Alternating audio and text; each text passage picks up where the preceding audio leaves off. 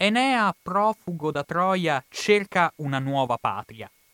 Questa lezione, oltre a questo titolo, potrebbe avere anche un sottotitolo, o della rilevanza dei falsi nella storia.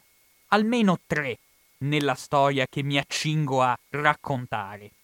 Primo falso, fondazioni e formazioni. Le città antiche, infatti, risorte nel periodo rinascimentale, sono nate grazie a formazioni di tipo secolare. Infatti, le prime assemblee cittadine nascono in modo del tutto indipendente dalla Chiesa e trasportando indietro nel tempo realtà nostre, si è pensato che anche Roma antica fosse stata non for- formata tramite culti e riti, ma laicamente fondata. Però quest'idea di separazione tra religione e politica risulta essere del tutto antistorica se applicata a stagioni storiche a noi molto lontane, poiché nella mentalità degli antichi la politica e la religione erano un tutt'uno e le città erano al contempo cose pubbliche e chiese, cioè quanto di più lontano dalla laicità si potesse immaginare e Nonostante ciò sorprende di come gli storici moderni che si sono affermati soprattutto con la stagione dell'illuminismo, proprio partendo da questa illusione che anche Roma antica sia stata fondata in maniera del tutto indipendente dai culti religiosi, hanno deciso di mandare completamente all'aria la tradizionale leggenda di Romolo. Ma questo appunto si tratta null'altro che di una leggenda, perché infatti, se vogliamo capire come è nata veramente Roma, dobbiamo anzitutto considerare quel piccolo mondo antico che era costituito dalle popolazioni che gravitavano intorno al nucleo che poi diventerà Roma. Roma infatti risulta fondata, secondo la leggenda, da Romolo. Romolo e Remo, i quali sono due fratelli, come tutti sapete, che sono dei trovatelli, trovatelli, considerati però al contempo rampolli dei Silvi, e cioè della dinastia regale della città madrepatria dei Latini, cioè Alba.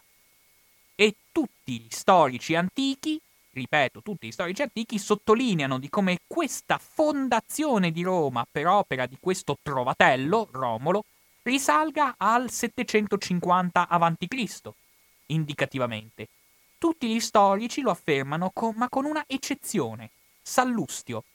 Sallustio, infatti, preferisce riprendere l'opinione dei greci, i quali per lungo tempo hanno continuamente e oserei dire ostinatamente ripetuto che Roma non è stata fondata da Romolo, rinunciando, rifiutando a priori questa leggenda Roma, del resto, agli occhi dei greci era un luogo dell'estremo occidente quasi periferico rispetto al loro universo, eppure questa leggenda di Romolo è l'unica, se vogliamo, realmente autentica.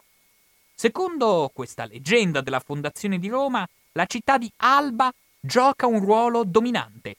È in quella città, infatti, che vengono, che vengono concepiti Romolo e Remo, è nella medesima città che il prozio di Romolo, il perfido Amulio, espone sul Tevere i due gemelli Romolo e Remo, ed è sempre ad Alba che Romolo decide di vendicarsi uccidendo il prozio Amulio e rimettendo sul trono il nonno Numitore. Quindi è del tutto plausibile tenere in considerazione che la saga di Romolo può essere cronologicamente eh, fissata in un periodo che oscilla tra la fondazione di Roma, nel 750 a.C., e la distruzione di Alba, operata da Tullo Stilio, intorno al 650 a.C. È in questo frangente temporale che si colloca la fondazione non solo di Roma, con i tre re fondatori e perfezionatori, cioè Romolo, Numa e Tullo Stilio, ma che al contempo a questo frangente storico va fatta risalire completamente la stessa germinazione di questa leggenda. Una leggenda che noi riusciamo a conoscere grazie alla saga, la saga la quale ci dice in maniera estremamente netta di come Romolo sia sì stato abbandonato intorno alla zona del Lupercale, cioè nel santuario di Fauno il Lupo, personaggio che vedremo a breve, ai piedi del Palatino, e in quel contesto però veniamo anche a conoscenza, secondo la saga, di come Romolo tuttavia risulti de- discendente da una divina e nobile prosapie, poiché, soprattutto con l'andare dei secoli, ci si rende conto che una città con cotante ambizioni egemoniche nel mondo mediterraneo non poteva accontentarsi di essere stata fondata da un trovatello, cioè da un figlio di nessuno come Romolo.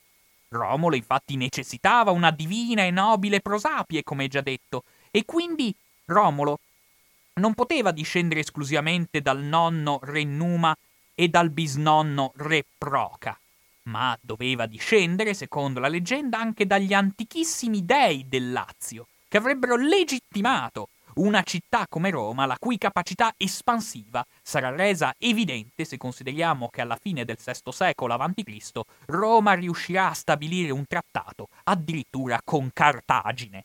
Ebbene, è interessante notare di come quindi alla luce di questa esigenza di supremazia da parte di questa potenza emergente, vediamo di come Romolo viene fatto discendere appunto da questi antichissimi dei latini, di queste popolazioni preesistenti appunto alla fondazione di Roma.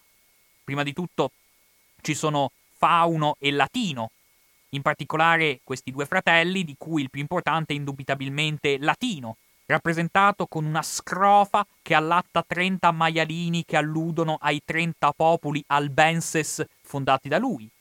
Ovviamente di estrema importanza in questa genealogia mitica c'è anche Fauno, fratello di Latino, associato al lupo e al capro, il luperco, appunto.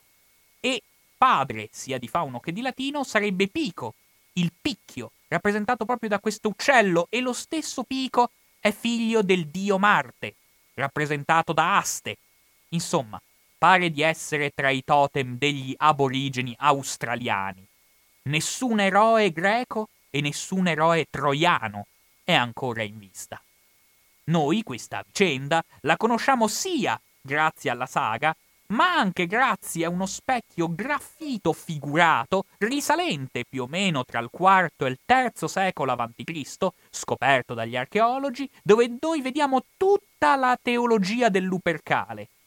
Vediamo il padre e la madre dei Lari, il picchio di Pico, antenato di tutta questa genealogia, poi vediamo Fauno e Latino e vediamo al contempo che è Latino il personaggio più importante della, della mitologia delle popolazioni latine, che indica non ambedue i gemelli, ma solo uno dei due gemelli, Romolo, e indicandolo sembra dirgli espressamente tu sarai il fondatore di Roma. Questi due piccoli gemelli allattati dalla lupa di Fauno, loro antenato, secondo la leggenda sarebbero stati anche aiutati e nutriti dal picchio di Pico loro antenati e al di sotto vediamo il luperco che comunque osserva tutta la scena. Ecco, grazie a questo graffito figurato noi riusciamo a comprendere in cosa consistesse sostanzialmente tutta la teologia dei latini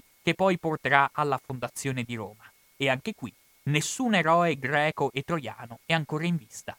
Ma questa assenza di eroi greci non è destinata a durare a lungo. Perché infatti proprio intorno all'VIII secolo, grazie ai poemi omerici, che non a caso la figura di Omero e i suoi seguaci risalgono proprio all'VIII secolo, proprio nel periodo della stessa fondazione di Roma e sono quindi contemporanei di Romolo, ebbene, i greci sono destinati comunque ad avere un ruolo determinante nella cultura dei latini, anche nel mito della loro fondazione. Perché infatti le leggende legate a Eracle legate a Ulisse, legate a Enea, si diffondono molto rapidamente all'interno della Grecia. Tant'è vero che per lungo tempo, e non solo all'interno della Grecia, ma anche all'interno del Tirreno, si va sempre più serpeggiando l'idea che in realtà Roma sarebbe stata fondata da persone greche, legate alla mitologia greca, in qualche modo sentendo sempre più stretta quella leggenda di Romolo con gli antenati totemici a cui abbiamo fatto riferimento finora. In particolare, degli storici attici come Lanico arriveranno a dire in maniera ostinata che Roma sarebbe stata fondata niente poco di meno che da Enea, una vera e propria bestemmia per i romani, i quali, con la mitologia di Romolo e con tutta la teologia dei Quiriti, risalivano a tutt'altra tradizione. Tuttavia, questa influenza greca, anche nella zona tirenica, va comunque tenuta in stretta considerazione se vogliamo capire come si aggiunge a una descrizione definitiva della fondazione di Roma.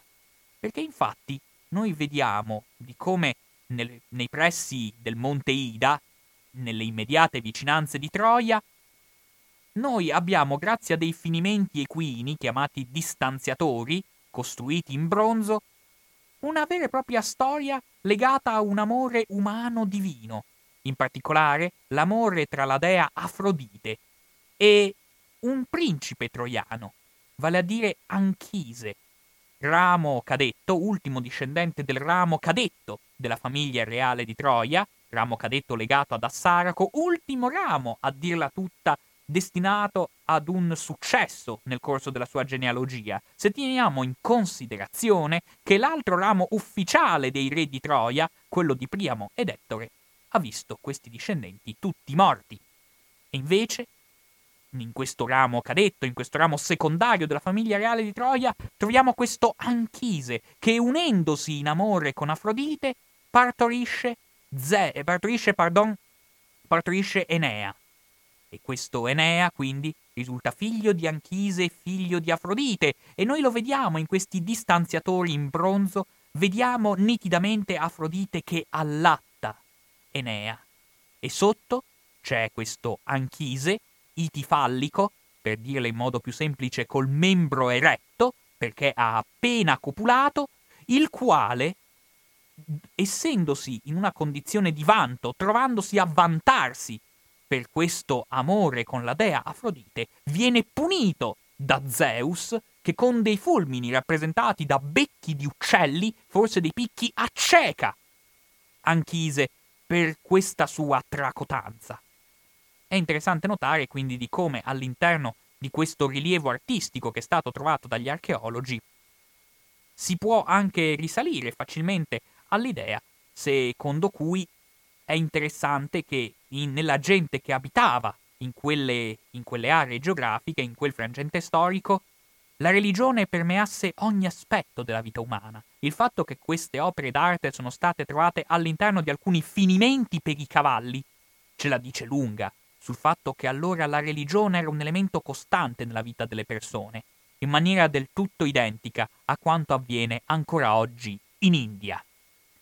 La stessa teogonia di Esiodo, risalente all'VIII secolo a.C., che ci parla appunto di questo amore tra Afrodite e Anchise, ci parla anche di un altro amore umano e divino, che però è ambientato dall'altra parte del mondo, al Circeo. Qui Ulisse si unisce a Circe, Circe che è figlia del Sole, il Sole al suo tramonto in Occidente, il suo tramonto ovviamente collocandosi in zona occidentale, e da questo amore umano e divino sarebbero nati due persone, Fauno e Latino, i quali, secondo questa teogonia, vengono fatti associare a dei regnanti che regnano sia in un luogo interno, in un recesso, ma anche all'interno di alcune isole divine. Il luogo interno è quasi sicuramente Alba e le isole divine sono quelli antistanti, il Circeo e il Lazio cioè Ventotene, Ponza e altre. E già appunto un secolo dopo la teogonia di Esiodo e complessivamente un secolo dopo anche la distruzione di Troia, un, uno storico siciliano come Aractino ci parla del viaggio di Enea verso il Tirreno, di questa fuga di Enea dalla Troia distrutta, dalla sua Troia distrutta, dove lui era nato da cui proveniva la sua famiglia, verso l'Italia centro-meridionale. È interessante notare di come ad ambientare questi orditi narrativi all'interno dell'Italia centro-meridionale contribuissero i mercanti greci, in particolare i mercanti dell'Eubea, vale a dire di questa isola antistante la Beozia, le cui peregrinazioni e le cui rotte commerciali non a caso si sovrappongono con quelle legate ai viaggi di Enea, i quali avevano intenzione di egemonizzare, anche solo a livello economico, queste popolazioni dell'Occidente, che erano molto lontane rispetto alla terra greca, e per farlo decidevano in maniera molto astuta di conquistarli prima miticamente e poi economicamente, contando sul fatto che la mitologia greca era molto più famosa ed era anche molto più prestigiosa, dato il prestigio che i poemi omerici an- eh, vedevano diffondersi all'interno di tutto il mondo mediterraneo. Ne consegue quindi di come questi orditi narrativi sono destinati ad avere molta fortuna, specialmente dopo un evento eclatante che si consuma nel Lazio, vale a dire la distruzione di Alba, che si verifica intorno al 650 a.C. Una distruzione di Alba a cui va associata la nascita di una nuova madrepatria dei Latini. Roma, infatti, sceglie di collocare la propria terra di origine non più nell'entroterra, ma in prossimità della costa, a Lavinium. E il fatto che eh, al 650 a.C. risalga la fondazione di Lavinium è reso evidente dalla, dalle mura di questa località che risalgono proprio a quel periodo. Lavinium viene fondata da un re, un Romolo locale, di cui però non conosciamo l'identità, di cui non conosciamo neppure il nome. Fra poco vedremo perché, ma di cui conosciamo però la tomba. Un tumulo, a dirla tutta, cioè una montagna di terra circondata da un muretto. E dentro la tomba era un corredo davvero principesco, risalente agli anni 675-650 a.C., quindi aveva regnato ed era operante intorno al 700 a.C. E noi all'interno di questo corredo principesco abbiamo trovato delle cose significative che fra poco vedremo. Nel senso che se la sua identità non conosciamo è perché poi nel tempo è successo qualcosa a questa tomba.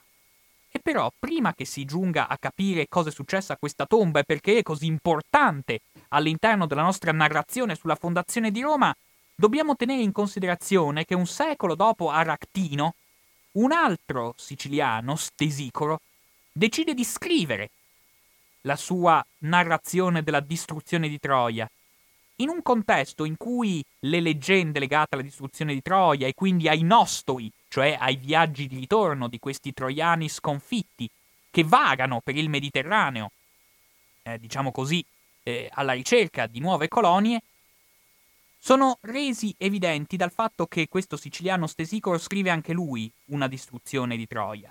Il testo, ahimè, è andato perduto.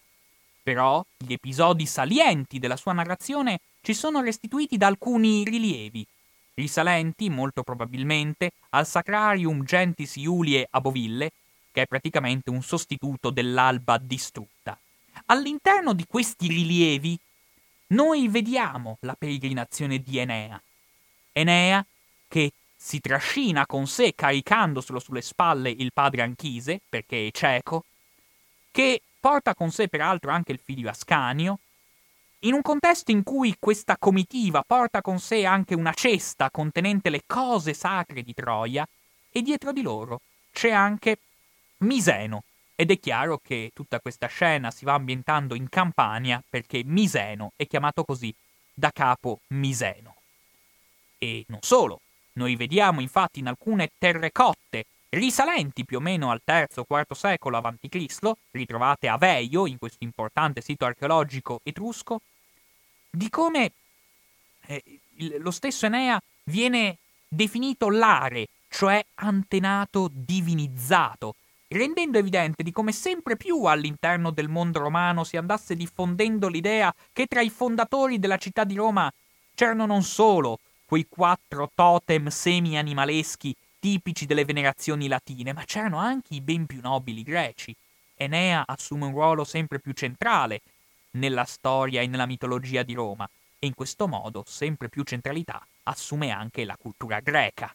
E in questo contesto va tenuto in considerazione che nonostante il, la mitologia, nonostante la teogonia di, di eh, Stesicor sia andata perduta, alcuni decenni più tardi finalmente abbiamo due autori, Timeo, per esempio, un altro siciliano, il primo che mi viene in mente, i quali ci dicono finalmente luoghi e circostanze dello sbarco di Enea in Italia. E ci viene detto esplicitamente che lo sbarco di Enea all'interno del territorio laziale avviene non a caso in quello stesso territorio di Lavinium, che guarda caso i romani stavano sempre più identificando come la propria madrepatria. Ma perché, secondo questi autori greci, era così importante fissare l'arrivo di Enea nel Lazio proprio a Lavinium? Perché a Lavinio c'era un porto che prendeva il nome di Troia. Ma Troia non era la città della Troade in Asia Minore, era una parola locale, risalente a un gioco in un labirinto, però i mercanti greci che ne potevano sapere? Per loro Troia era Troia e di conseguenza eh, Enea non poteva che sbarcare lì. E analogamente Rigofrone ci dice altre, ci dà altri dettagli sullo sbarco di Enea all'interno del Lazio. Ci dice che avrebbe portato all'interno di un fagotto tutti quelli che sono il corredi sacri che permettono la fondazione e il proseguimento della dinastia troiana nel territorio mediterraneo. Ci parla di come, per esempio, Enea avrebbe portato nel Lazio i penates, cioè i numi del penus, e il penus è la dispensa domestica.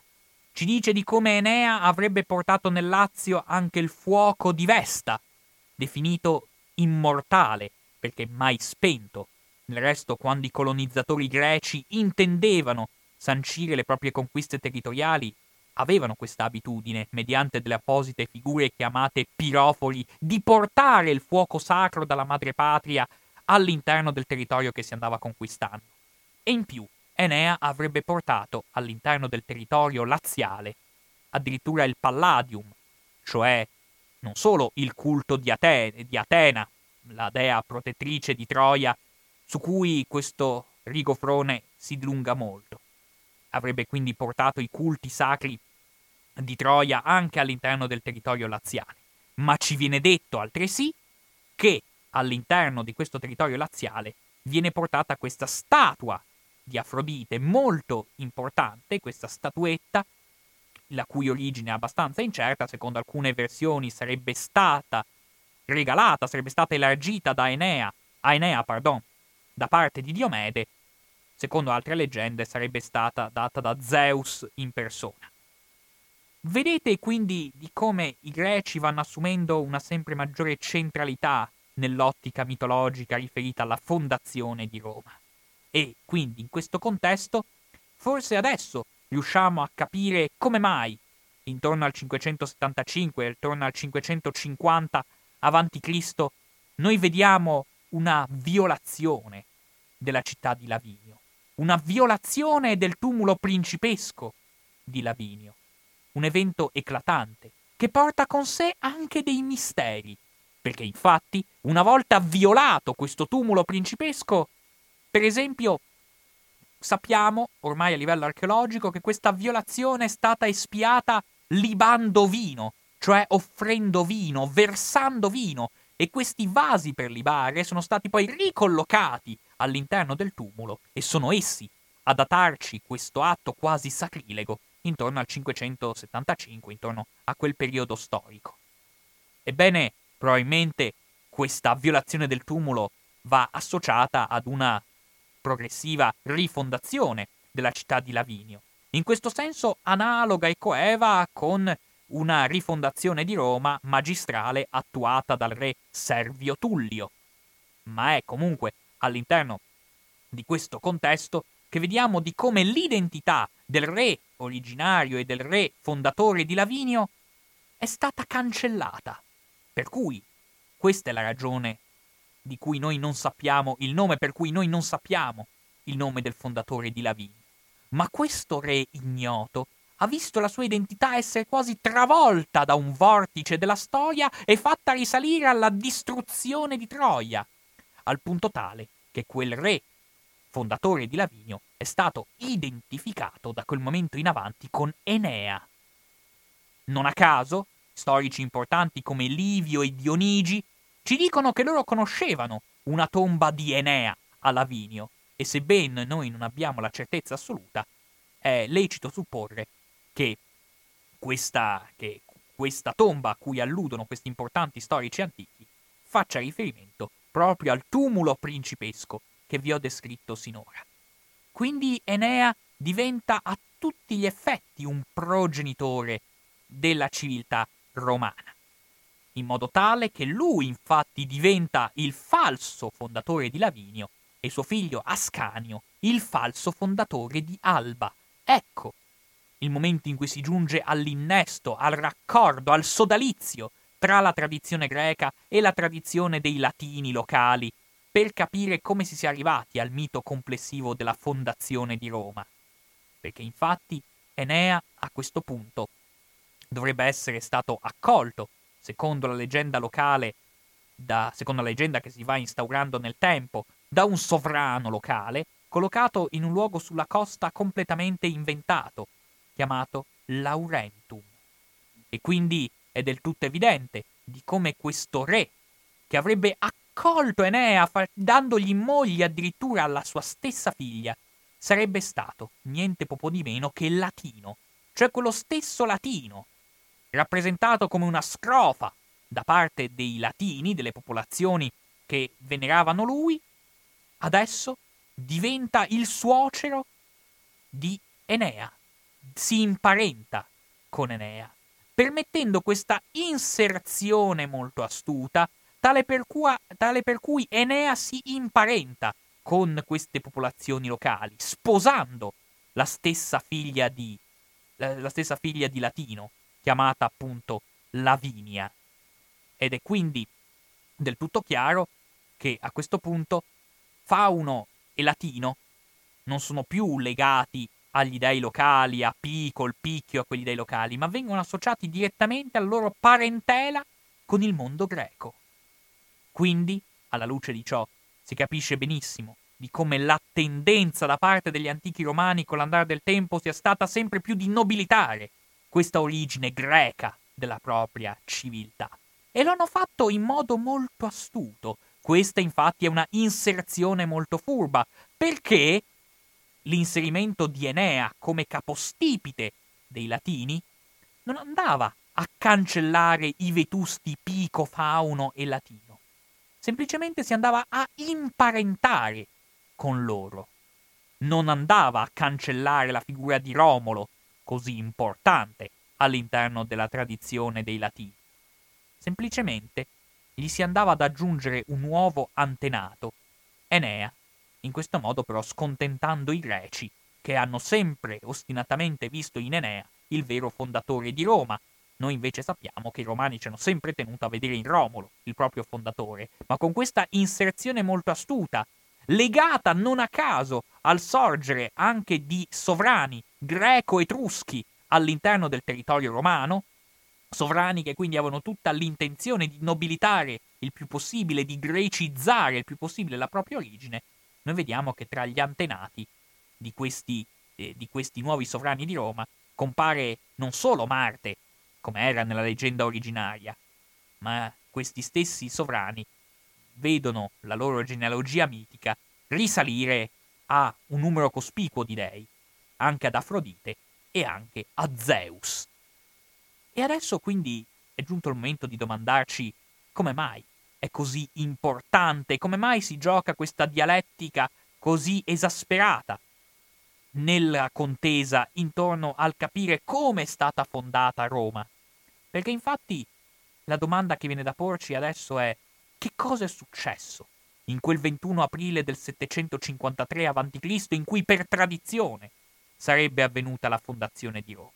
Io adesso quindi vi chiederei, questo pomeriggio assolato, di portarvi molto indietro nel tempo, di farvi fare un viaggio che includa la bellezza di 27 secoli e mezzo di storia, Provate a contarli 27 secoli e mezzo.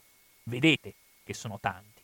Vi accorgerete, infatti, che portando a indietro nel tempo così tanto le lancette dell'orologio, ci si può rendere conto di come abbiamo a che fare con un contesto locale, quello di Romolo, fondatore della città, il quale è destinato in questo giorno veramente a cambiare la storia.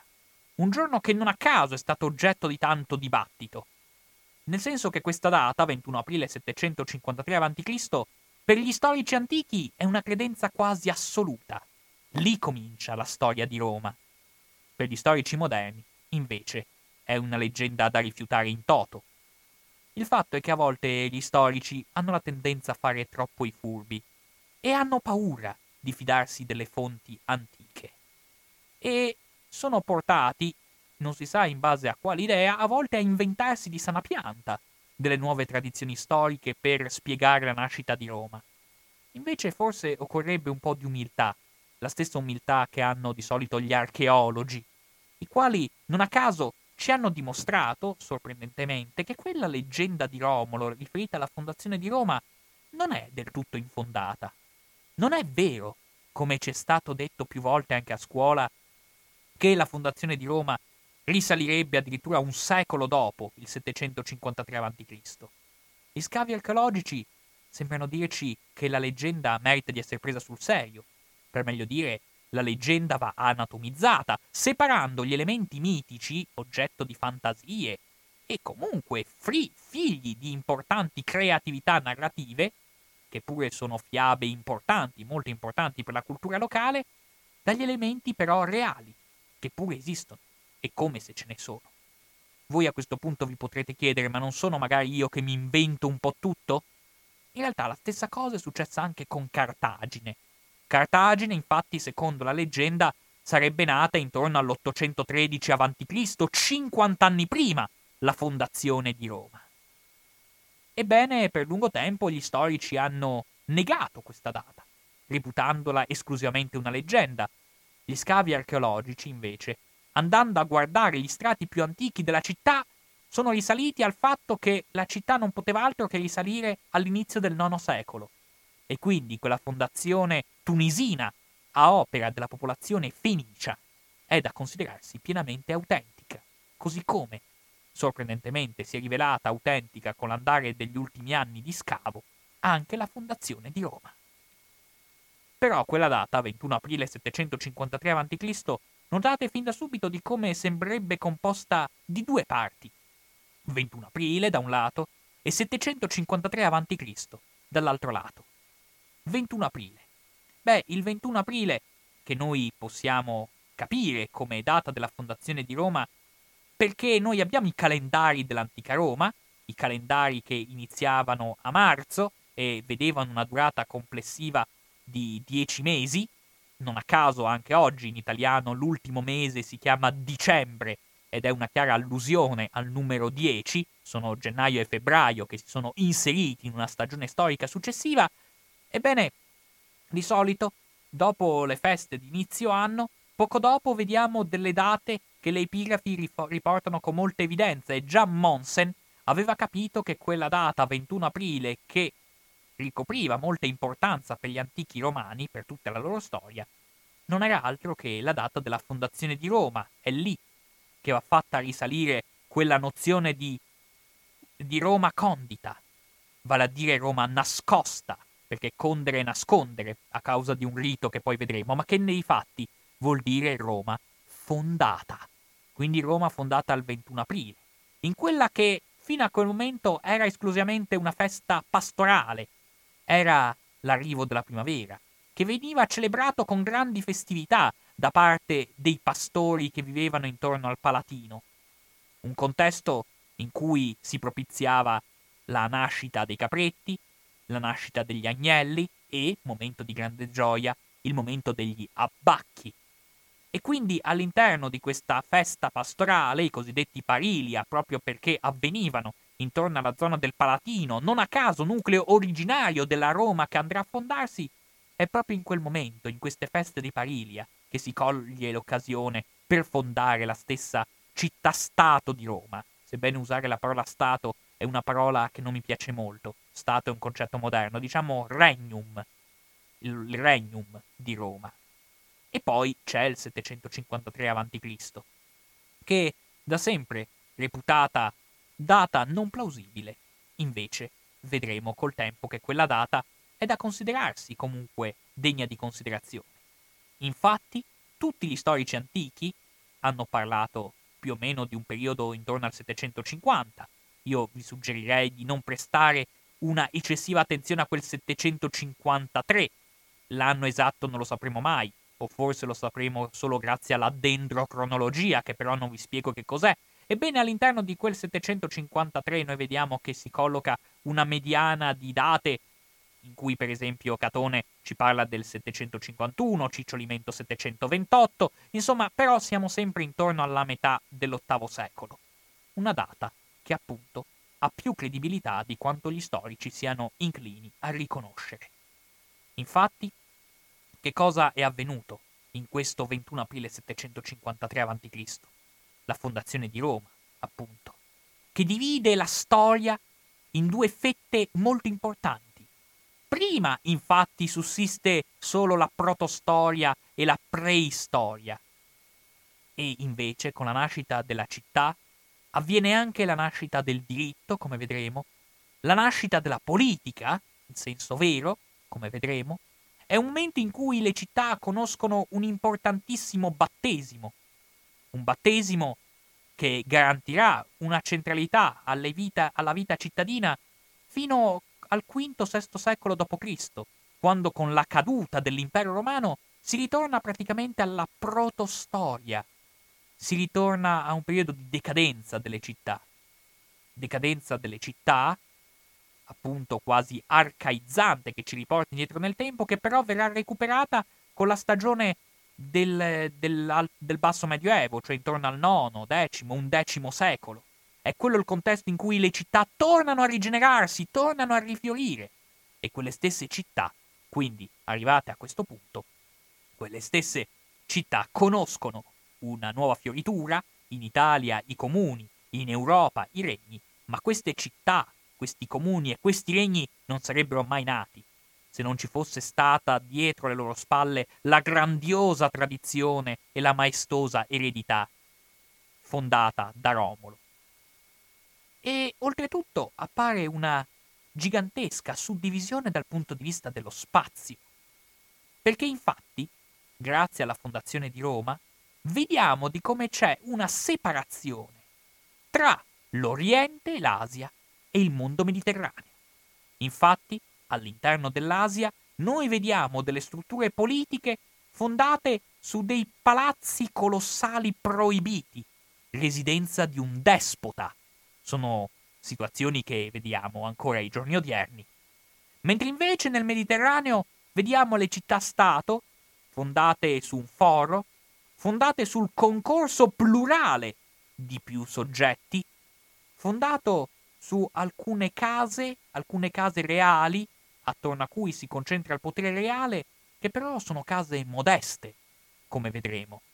Ci troviamo al cospetto veramente di una res pubblica, che, poi, che non vuol dire ovviamente repubblica, ma vuol dire cosa pubblica. Questo è il contesto in cui Roma viene fondata e che ci fa capire quanto sia dirompente la sua nascita.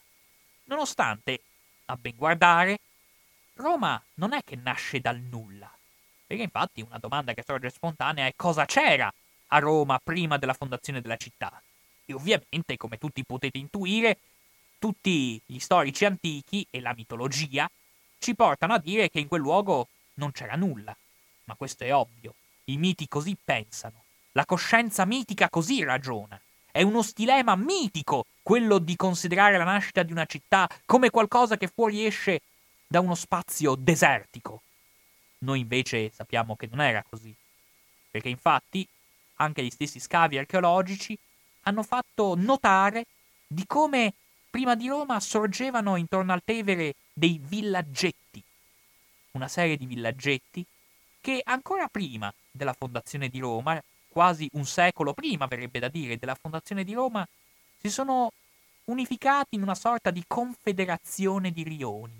Una confederazione di rioni che aveva anche un nome, oltre che quello di definizione di centro proto-urbano, un nome che non gli archeologi, ma un antiquario come Varrone identifica con Settimonsium. E Varrone ci dice, proprio esplicitamente, lì dove ora è Roma, era allora il Settimonsium, quindi il Settimonsium è prima del 753 a.C.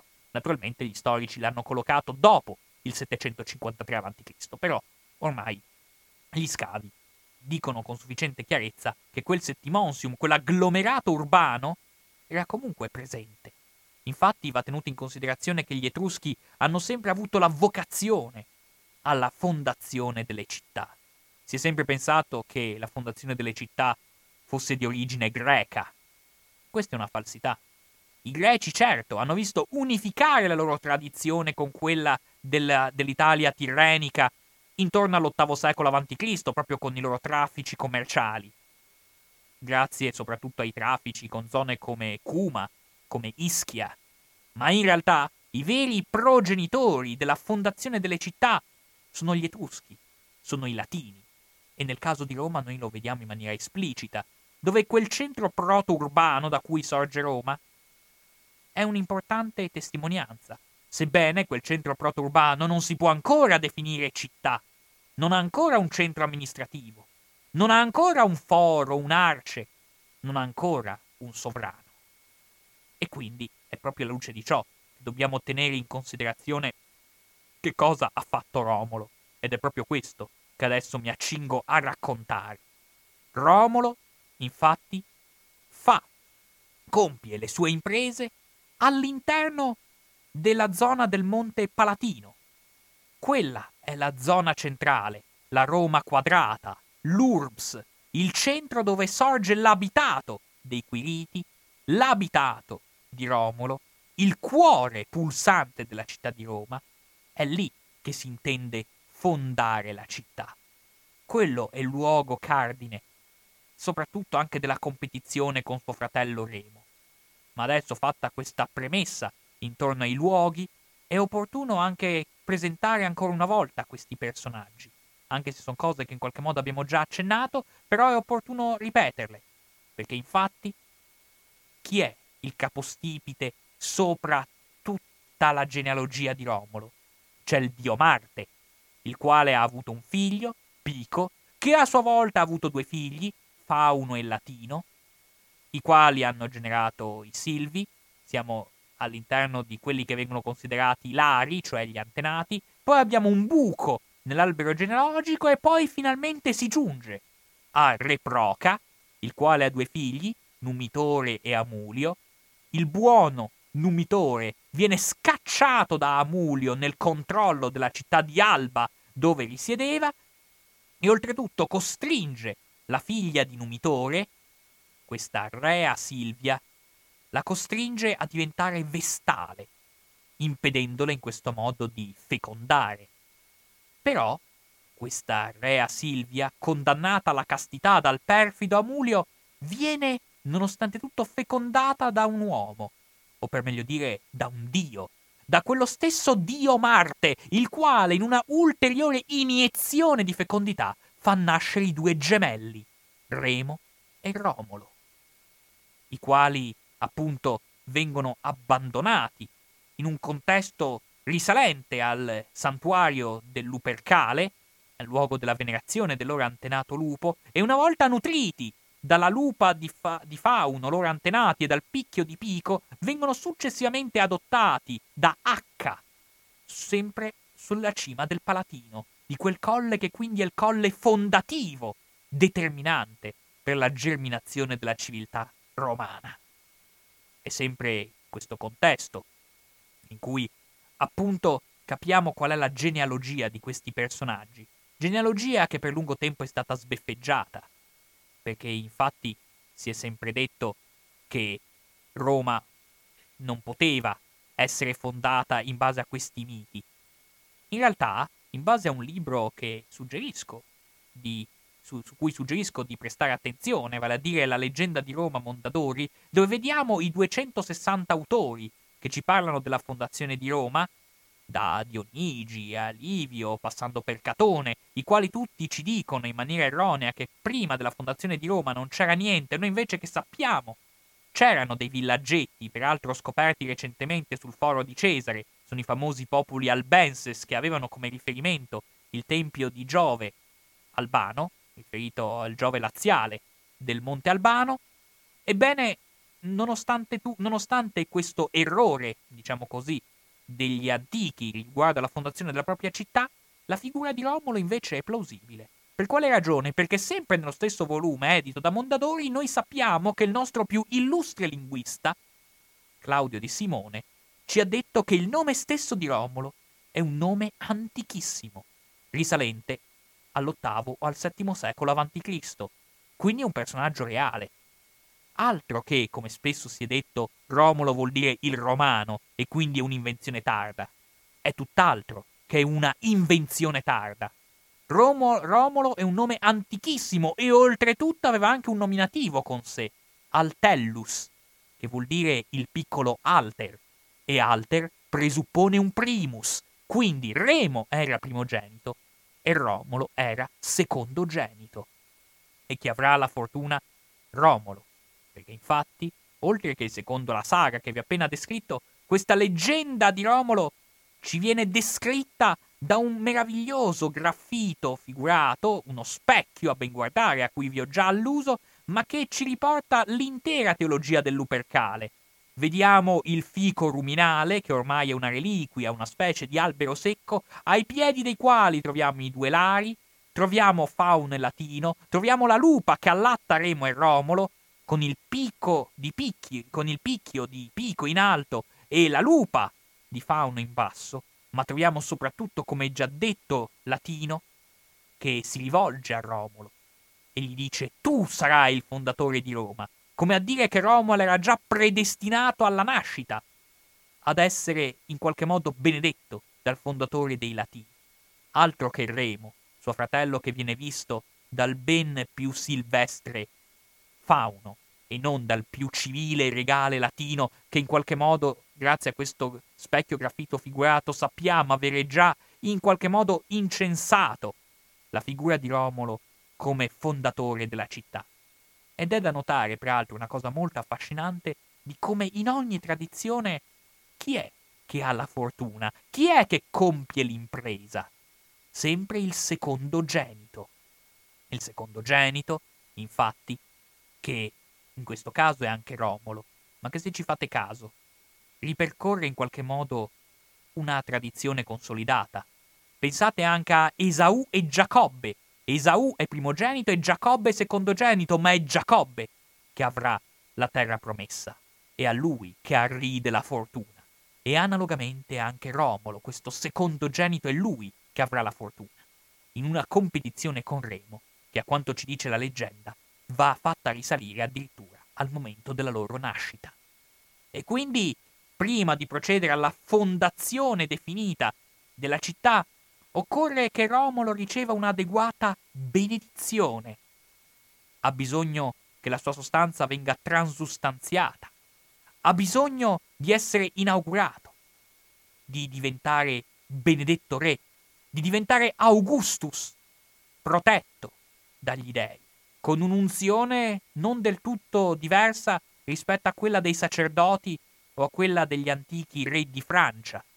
Ebbene, è in questo contesto quindi che per capire chi dovrà fondare la città, quando si potrà fondare la città, se si potrà fondare la città, che sia Romolo che Remo, ambedue con un progetto di fondare una città, Romolo vorrebbe chiamarla Roma, Remo vorrebbe chiamarla Remoria, Romolo vorrebbe avere il centro della città sul colle palatino, Remo non si sa se sull'Aventino o all'Eur, ed è in questo contesto che Romolo ha la meglio, nel senso che guardando all'interno di una cerimonia definita augurium, cioè da augere, aumentare all'interno di un contesto in cui si richiede a tutti i costi la benedizione divina per poter fondare la città.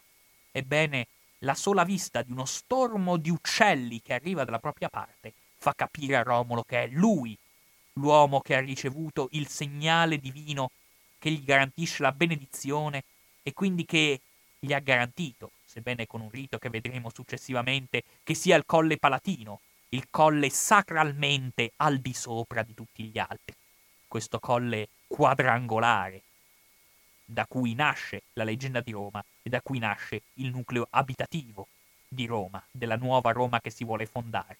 E quindi a questo punto Romolo, ricevuta la benedizione degli dei, che cosa fa? Scende dal Palatino, percorre una strada che esisteva ancora a Roma antica, arriva alle pendici dell'Aventino e lì scaglia una lancia di corniolo che si infissa all'interno del suolo e secondo la leggenda quella lancia di corniolo si sarebbe immediatamente trasformata in un albero, ennesima testimonianza che gli dei sono d'accordo con Romolo l'approvazione degli dei è fondamentale. Guai a fare qualcosa contro il volere degli dei.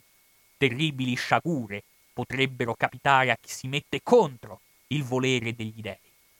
Probabilmente nel fare questo gesto ci troviamo al tubilustrium, cioè al momento in cui si apre la stagione bellica, vale a dire il contesto in cui Romolo fa una sua dichiarazione di guerra, fa una sua provocazione al fratello Remo e una volta fatto ciò ritorna all'interno del Monte Palatino, dove lì c'è un abbozzo della sua casa e dove lì appunto si andrà affondando il nucleo, la cittadella del re, in quel contesto c'è il rito più importante, risalito al 21 aprile 753, il vero evento del 21 aprile 753, in cui noi vediamo che la benedizione che Romolo ha richiesto sul suo corpo venga analogamente mostrata dagli dei sul colle palatino. E quindi Romolo costruisce una vera e propria vasca con delle pietre angolari che devono sancire il limite della benedizione, un limite estremamente importante, il pomerium, poiché la benedizione di Giove non può disperdersi per rivoli, non può conoscere un'assenza di delimitazione, la benedizione deve avere una delimitazione precisa, concreta, tangibile ed è per questo che Romolo fornisce questa vasca, il pomerium appunto, al cui interno ci si aspetta la benedizione di Giove. E una volta ricevuta questa benedizione, ebbene, Romolo non può fare altro che oltre ad aderire a tutti quelli che sono i rituali legati alla festa pastorale, in questo ci troviamo in una, in una giornata di festa del resto, non dimentichiamocelo, dove dappertutto vengono accesi fuochi e dove i pastori saltano sopra questi fuochi per propiziare la fortuna e per propiziare la nascita dei capretti, è sempre in questo contesto in cui Romolo, aiutato in questo senso da due sacerdoti etruschi, fatti venire presumibilmente da Veio, della più grande città etrusca dell'epoca, i quali, dotati di una conoscenza rituale molto più avanzata rispetto ai latini del posto, hanno portato i veri e propri libri rituales, cioè il manuale costituzionale di come si fonda una città, la ritualità prosegue con Romolo che scava una buca, costruisce un'ara e al contempo all'interno di questa buca inserisce delle manciate di terra provenienti dai diversi rioni della città, come a dire che tutte le terre dell'abitato devono essere fuse all'interno di un unico corpo. Non c'è distinzione sociale nella Roma antica. Questo è l'aspetto fondamentale da considerare. E una volta coperta questa buca, Romolo che nel fare tutti questi passaggi, fin dal momento dell'osservatorio degli uccelli, nel momento in cui proiettava questo schema sul monte Albano e sulla città di Alba da cui lui proveniva, con questo bastone da pastori, che però al contempo è anche una tromba, suona questo antico bastone con cui si accompagnava sempre, pronunciando in questo enorme suono all'interno delle valli il nome di Roma, ma non solo il nome noto, anche i vari nomi segreti di Roma che noi non conosciamo.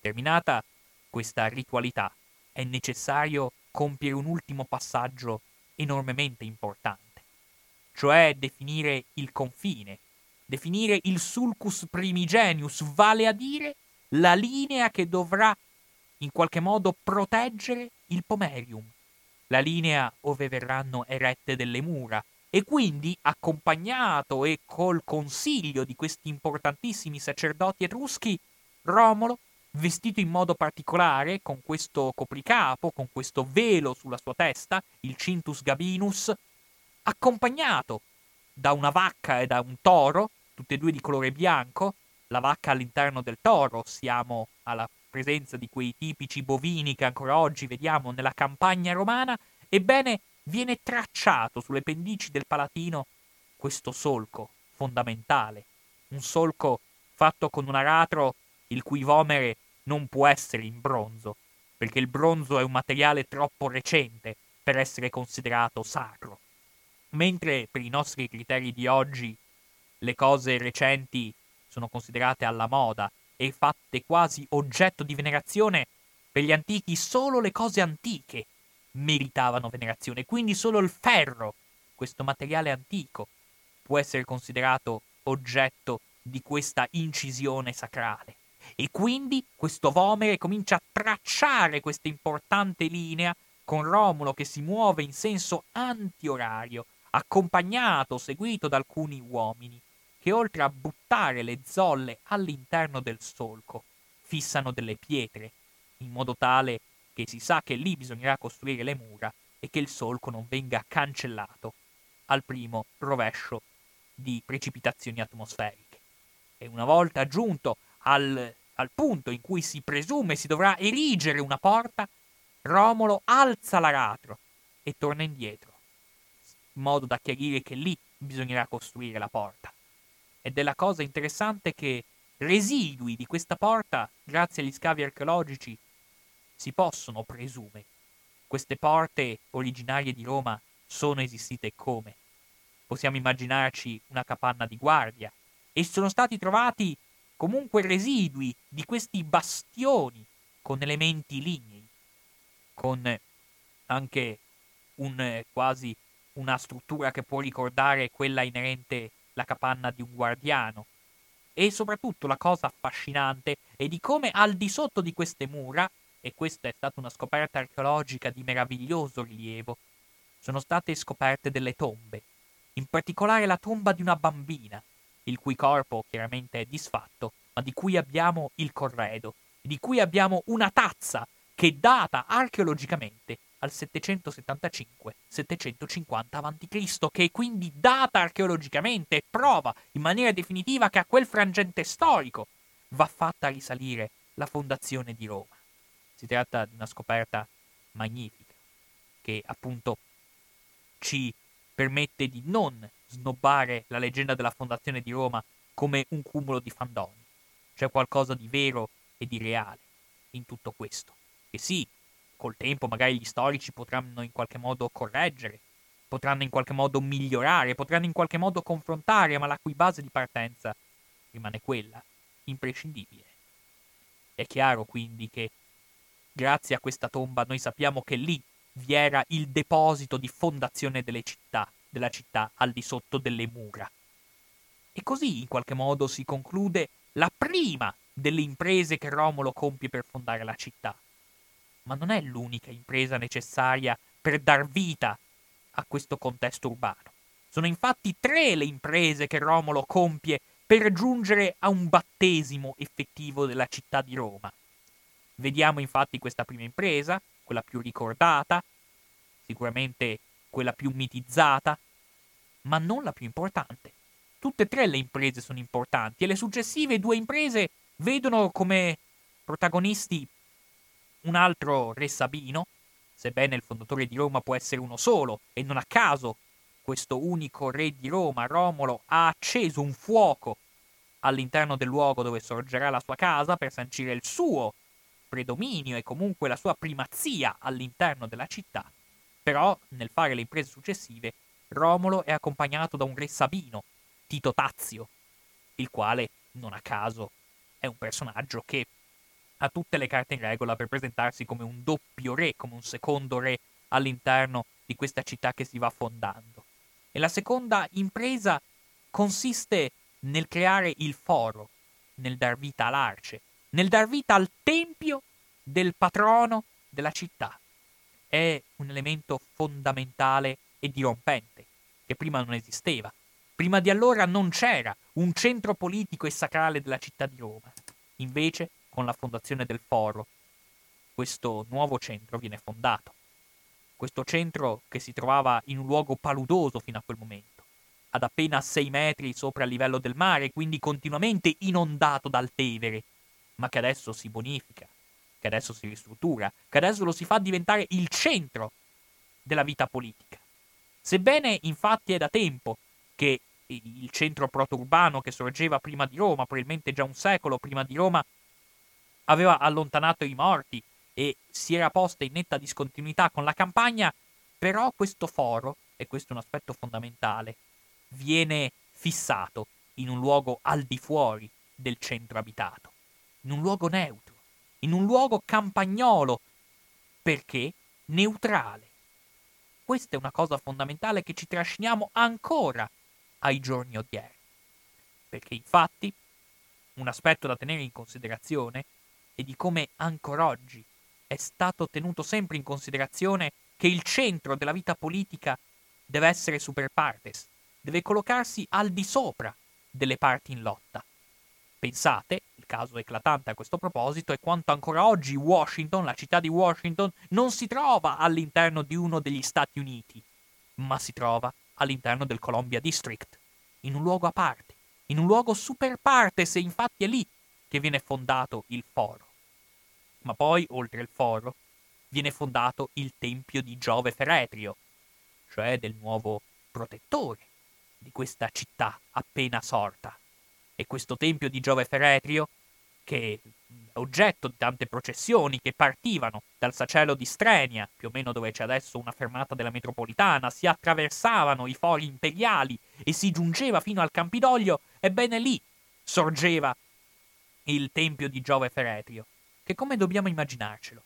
Beh, io ve lo posso evocare, per esempio, lanciandovi l'immagine di un'antica quercia, attorno a cui sono state affisse le armi di Acrone, questo barone vinto e piegato dalla conquista di Romolo, e all'interno di un rettangolo che ben conosciamo è stata eretta una capanna, dove all'interno di questa capanna di cui sono rimaste poche tracce, un deposito di fondazione e poco più, ma all'interno di questa capanna è stata costruita un'ara, un altare e sopra l'altare, questa è la cosa fondamentale, troviamo un'ascia, troviamo un silex, come viene chiamato, un'ascia contenente una pietra che ci fa assimilare Giove come una specie di Giove pietra all'interno della venerazione cittadina, centro del culto della città fondata ma luogo altresì delle vittorie. È lì il luogo che Cicerone ci descrive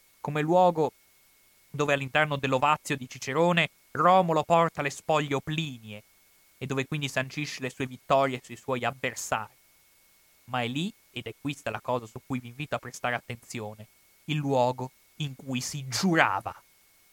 Pacta sunt servanda, lo ius iurandum, è lì il posto in cui nasce lo ius, in cui nasce il diritto, in cui nasce la politica e in qualche modo possiamo dire addirittura in cui nasce lo Stato.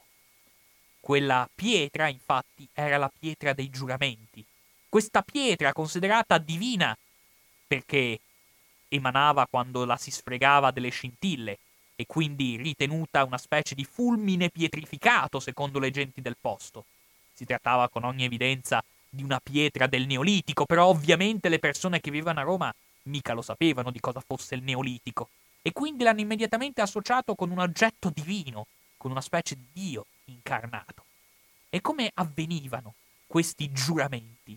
Avvenivano tenendo in considerazione che alla presenza di un sacerdote, due persone che dovevano stabilire un trattato, stabilire un accordo, dopo essersi messe d'accordo, vedevano il sacerdote impugnare quest'ascia e colpire una scrofa. Come dire che se una delle due controparti violerà il trattato che è stato sancito, ebbene, è giusto che la morte colpisca analogamente a come la pietra ha colpito la scrofa, colpisca chi viola quel patto. Solo che, dato che la pietra viene associata a un fulmine, si dà per scontato quindi che, in base a questi sommi giuramenti, sarà un fulmine a colpire chi si macchierà della violazione e chi si macchierà di sacrilegio, come del resto accadrà allo stesso Romolo che per aver violato le mura di Roma verrà anch'esso colpito da un fulmine. E quindi si capisce che è lì che nasce la tradizione giuridica occidentale. Da questo, da questo senso di patto che viene generato, da questa necessità di avere un luogo in cui si generano i patti. Ed è a questo punto che occorre dare un rapido cenno, rapidissimo cenno, all'ultima delle imprese romule, a quella che Cicerone nel De Repubblica chiama illa clara constituzio Romuli, e cioè la fondazione del calendario romuleo, la suddivisione del tempo, quindi, e la suddivisione dello spazio.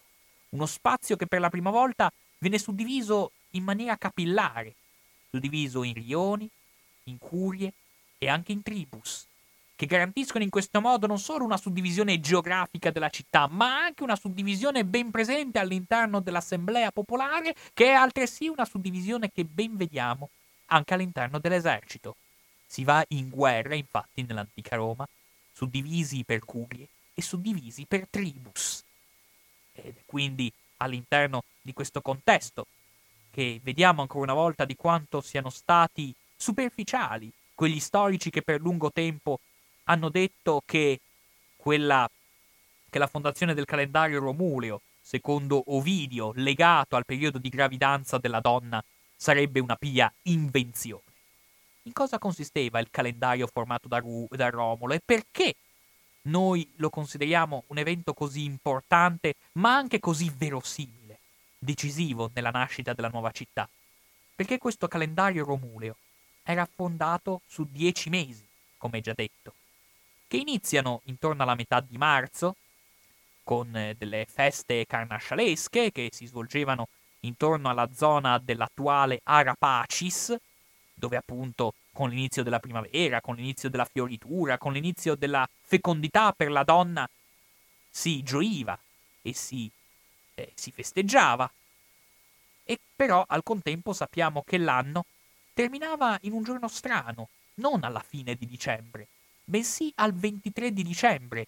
Lì c'era la celebrazione del dio Terminus. Lì si celebravano i terminaria che sancivano la fine dell'anno. Ma perché? Viene a domandarsi, è stata fissata come data conclusiva dell'anno il 23 dicembre e non la fine di dicembre. Ebbene, questa è una cosa commovente, perché evidentemente il calendario romuleo è esistito davvero, e a chi dice che non è vero che Romolo abbia fondato un calendario legato alla gravidanza della donna, invito a contare i giorni che separano la metà di marzo dal 23 dicembre. Sono esattamente 274, vale a dire esattamente i giorni della gravidanza della donna. Ed è interessante notare altresì che una domanda rimane in sospeso. E i giorni come questo periodo che stiamo vivendo adesso? Cioè dopo la fine dell'anno ma prima dell'inizio dell'anno successivo? Ebbene, questo è ancora più commovente.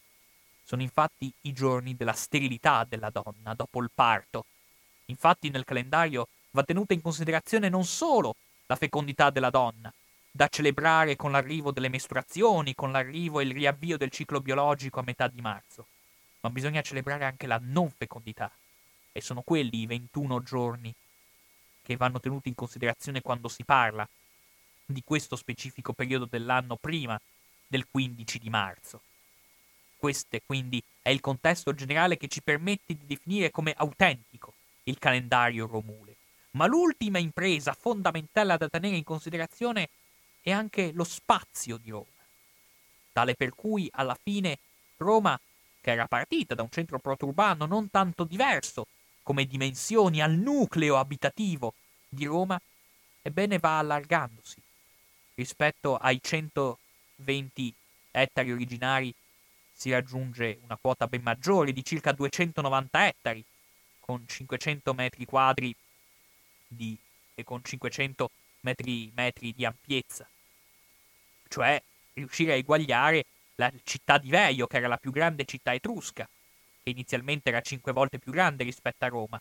Però Romolo, appunto, con questo ampliamento geografico riesce veramente a sancire una sua egemonia e a rendere promettente il futuro di Roma dal momento che fino a quel momento Roma era divisa in tre tribù, sostanzialmente in tre tribù ove con l'avvio dell'impresa di Romolo trovano rifugio i feudatari ribelli, trovano rifugio dei feudatari che inizialmente sono recalcitranti ad accettare l'autorità romulea.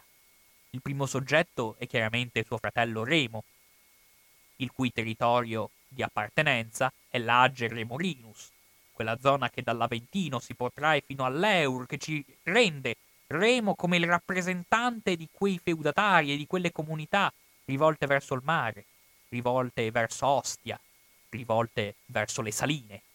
Romolo lo sconfigge e lo uccide. E analogamente avviene con altri signori come Acrone, le cui armi abbiamo visto appese nella quercia sacra, che viene vinto e piegato nella zona chiamata la rustica, Cecina, per intenderci. E poi c'è l'ultima zona, quella degli antennati, dove c'è un signore del posto, Tarpeo, che vede la propria figlia Tarpea, collaborazionista coi Sabini, aprire le porte di quella tribù al popolo sabino affinché possa entrare Tito Tazio e a questo punto matura l'accordo fra i romani e fra i sabini perché altrimenti non vince né l'uno né l'altro, quindi si giunge a questo compromesso e a questa doppia regalità, una regalità straordinaria di questi due enormi personaggi storici, Romolo e Tito Tazio, i quali, espressione di una regalità preurbana, si fanno portatori di una nuova regalità urbana, fondata sulla civitas, fondata sul concorso reciproco e plurale di più istanze sociali e di più interessi. Queste due figure enormi, Romolo e Tito Tazio, nessuno dei due originario strettamente di Roma, ma che vengono da fuori. Romolo viene da Alba e Tito Tazio viene da Cures. Un contesto, quindi, come potete immaginare, in cui ci fa capire di come i re di Roma non sono mai espressione della nobiltà locale, ma devono sempre essere presi da fuori, devono essere espressione di una, di una idea e di una posizione al di sopra delle parti, analogamente al ruolo dei podestà all'interno dei primi comuni, dal momento che i podestà sono sempre forestieri, e anche Romolo, così come Tito Tazio, anch'essi sono forestieri, inaugurando il concetto in base a cui sì, la figura del re è una figura suprema, ma che si colloca al di sopra di tutti gli interessi. E quindi capite? Che a questo espansionismo dei romani, che riescono a espandersi in maniera sempre più evidente, andando a conquistare i Settempagi, poi Medule e altre zone, fino a, a protrarsi sulle soglie appunto del mare, noi vediamo che questo espansionismo dei romani, temuto dai Sabini, si cerca di bloccarlo, ma non ci si riesce. I Sabini, che erano terrorizzati alla sola idea di essere tagliati fuori dal sale, quello volevano, il sale. Anche se provano a opporre qualche resistenza, alla fine vengono piegati. E Romolo, dopo aver sconfitto tutti i suoi feudatari ribelli, che abbiamo già descritto, alla fine riesce a imporre la sua autorità e questa è la sua terza fondamentale impresa.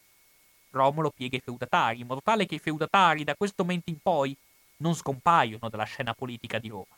Rimangono questi signori feudatari, come analogamente rimangono all'interno dei comuni dell'età medievale, ma mentre all'interno del mentre prima della nascita di Roma questi feudatari comandavano in maniera assoluta, senza confrontarsi con nessuno, adesso sono costretti a piegarsi all'autorità del sovrano, ma non nel senso che il sovrano acquisisce un'autorità dispotica, bensì la, la fondazione della Civitas è resa possibile da un equilibrio di forze diverse, con dei poteri che si limitano l'un l'altro, tant'è vero che Cicerone parla non a caso di costituzione mista, perché è mescolata, ci sono diversi poteri che entrano in dialettica l'uno con l'altro. Non c'è un sovrano unico dotato di chissà quale ascendenza divina. Questo è il contesto in cui nasce Roma. Ed è interessante a questo punto, dovendo, ahimè, concludere questa ampia narrazione, costringervi a fare uno sforzo, cioè a risalire rapidamente nella strada in salita di questi 27 secoli e mezzo e di ritornare al mondo di oggi. Nel mondo di oggi cosa ci dicono questi primi romani? Che collegamento c'è tra la prima Roma e il mondo di oggi? Beh, il collegamento è reso evidente. Se pensiamo a quella che possiamo definire come sindrome occidentale, sindromen infatti non vuol dire una cosa negativa, vuol dire un concorso di più elementi. La sindrome occidentale, che noi vediamo nascere all'interno della città di Roma, è data da una civitas regno-stato fondata su un equilibrio costituzionale dei poteri, in cui, ripeto, non c'è un despota, non c'è un sovrano assoluto, ma ci sono dei poteri che si limitano continuamente l'un l'altro, una dialettica che non vede una prevalenza assoluta e tirannica, il che ci permette di fare una netta distinzione rispetto alla sindrome orientale ancora oggi viva e pulsante in alcune aree del mondo, ma che anche nel nostro territorio europeo vediamo sempre in agguato, sebbene alla fine è sempre fortunatamente sconfitto. E questa sindrome occidentale ci è resa evidente da alcuni dettagli legati a queste prime fondazioni di città, perché queste fondazioni di città alla fine hanno come caratteristica quella di caratterizzarsi per dei palazzi reali che non sono colossali e monumentali come quelli di contesti legati appunto alla sindrome orientale. Se andiamo a guardare i palazzi reali degli antichi greci, vediamo l'Afcandi che è di circa 600 metri quadri, Eretria più o meno sui 500 metri quadri, se non anche meno, così come la più grande domus regia dei primi romani. Ci collochiamo intorno ai 500 metri quadri, per carità, oggi un appartamento di 500 metri quadri viene considerato enorme. In realtà dobbiamo tenere in considerazione che all'epoca c'era molto più spazio e per quanto la città fosse ben separata dalla campagna, e qui, nonostante ciò, eh, il, lo spazio aveva una connotazione diversa, che ci colloca comunque in una ben netta disparità rispetto alla civiltà cretese, risalente a molti secoli prima, per esempio al palazzo di Cnosso, in una stagione in cui quella parte del Mediterraneo è ancora sotto rigida influenza orientale e il palazzo di Cnosso è talmente monumentale da includere la bellezza di 10.000 metri quadrati, emblema radicale di una sindrome orientale che grazie al cielo nell'Occidente abbiamo visto lentamente sparire. Perché è vero che sì, l'Occidente in questi ultimi secoli ha conosciuto dittature, ha conosciuto assolutismi, però alla fine hanno sempre prevalso le sindromi occidentali. Per esempio hanno sempre prevalso le Magne Carte e gli stati generali che hanno preso origine più o meno tra il 1177, quando si forma la prima Magna Carta, che non è in Inghilterra come spesso si usa dire, ma è in Italia, con la Lega Lombarda, al tempo del Barbarossa, e poi col 1303 d.C. con la nascita degli stati generali in Francia. Alla fine sono questi i modelli che hanno prevalso. Sebbene appunto questa sindrome occidentale sia sempre in pericolo, i suoi nemici, con questi arcaismi, questi primitivismi che non ci sono consoni legati alla sindrome orientale, sono sempre in agguato. Questi arcaismi legati non all'idea di un equilibrio costituzionale di poteri, non all'idea di un potere limitato, ma all'idea di un potere assoluto, le vediamo in agguato tutti i giorni. Tra chi vuole il potere di un governo ultraforte, tra chi si piega alle esigenze e ai desiderata delle lobbies, tra chi si piega ai capricci delle mafie e delle camorre, tra chi si piega ai capricci delle corporazioni. Tutti soggetti che ci rimandano, come già detto, a primitivismi e a orientalismi che non sono consoni con la nostra sindrome occidentale. Per cui cerchiamo sempre di difenderla, questa sindrome occidentale, nella sua fragilità, ma anche nella sua maestosità, dimostrandoci, peraltro ancora una volta, di come la storia sia una stregua di anello che ci riconduce continuamente dal passato al presente e dal presente al passato e che rende la storia quanto mai affascinante e importante per la costruzione di una cittadinanza critica. Grazie.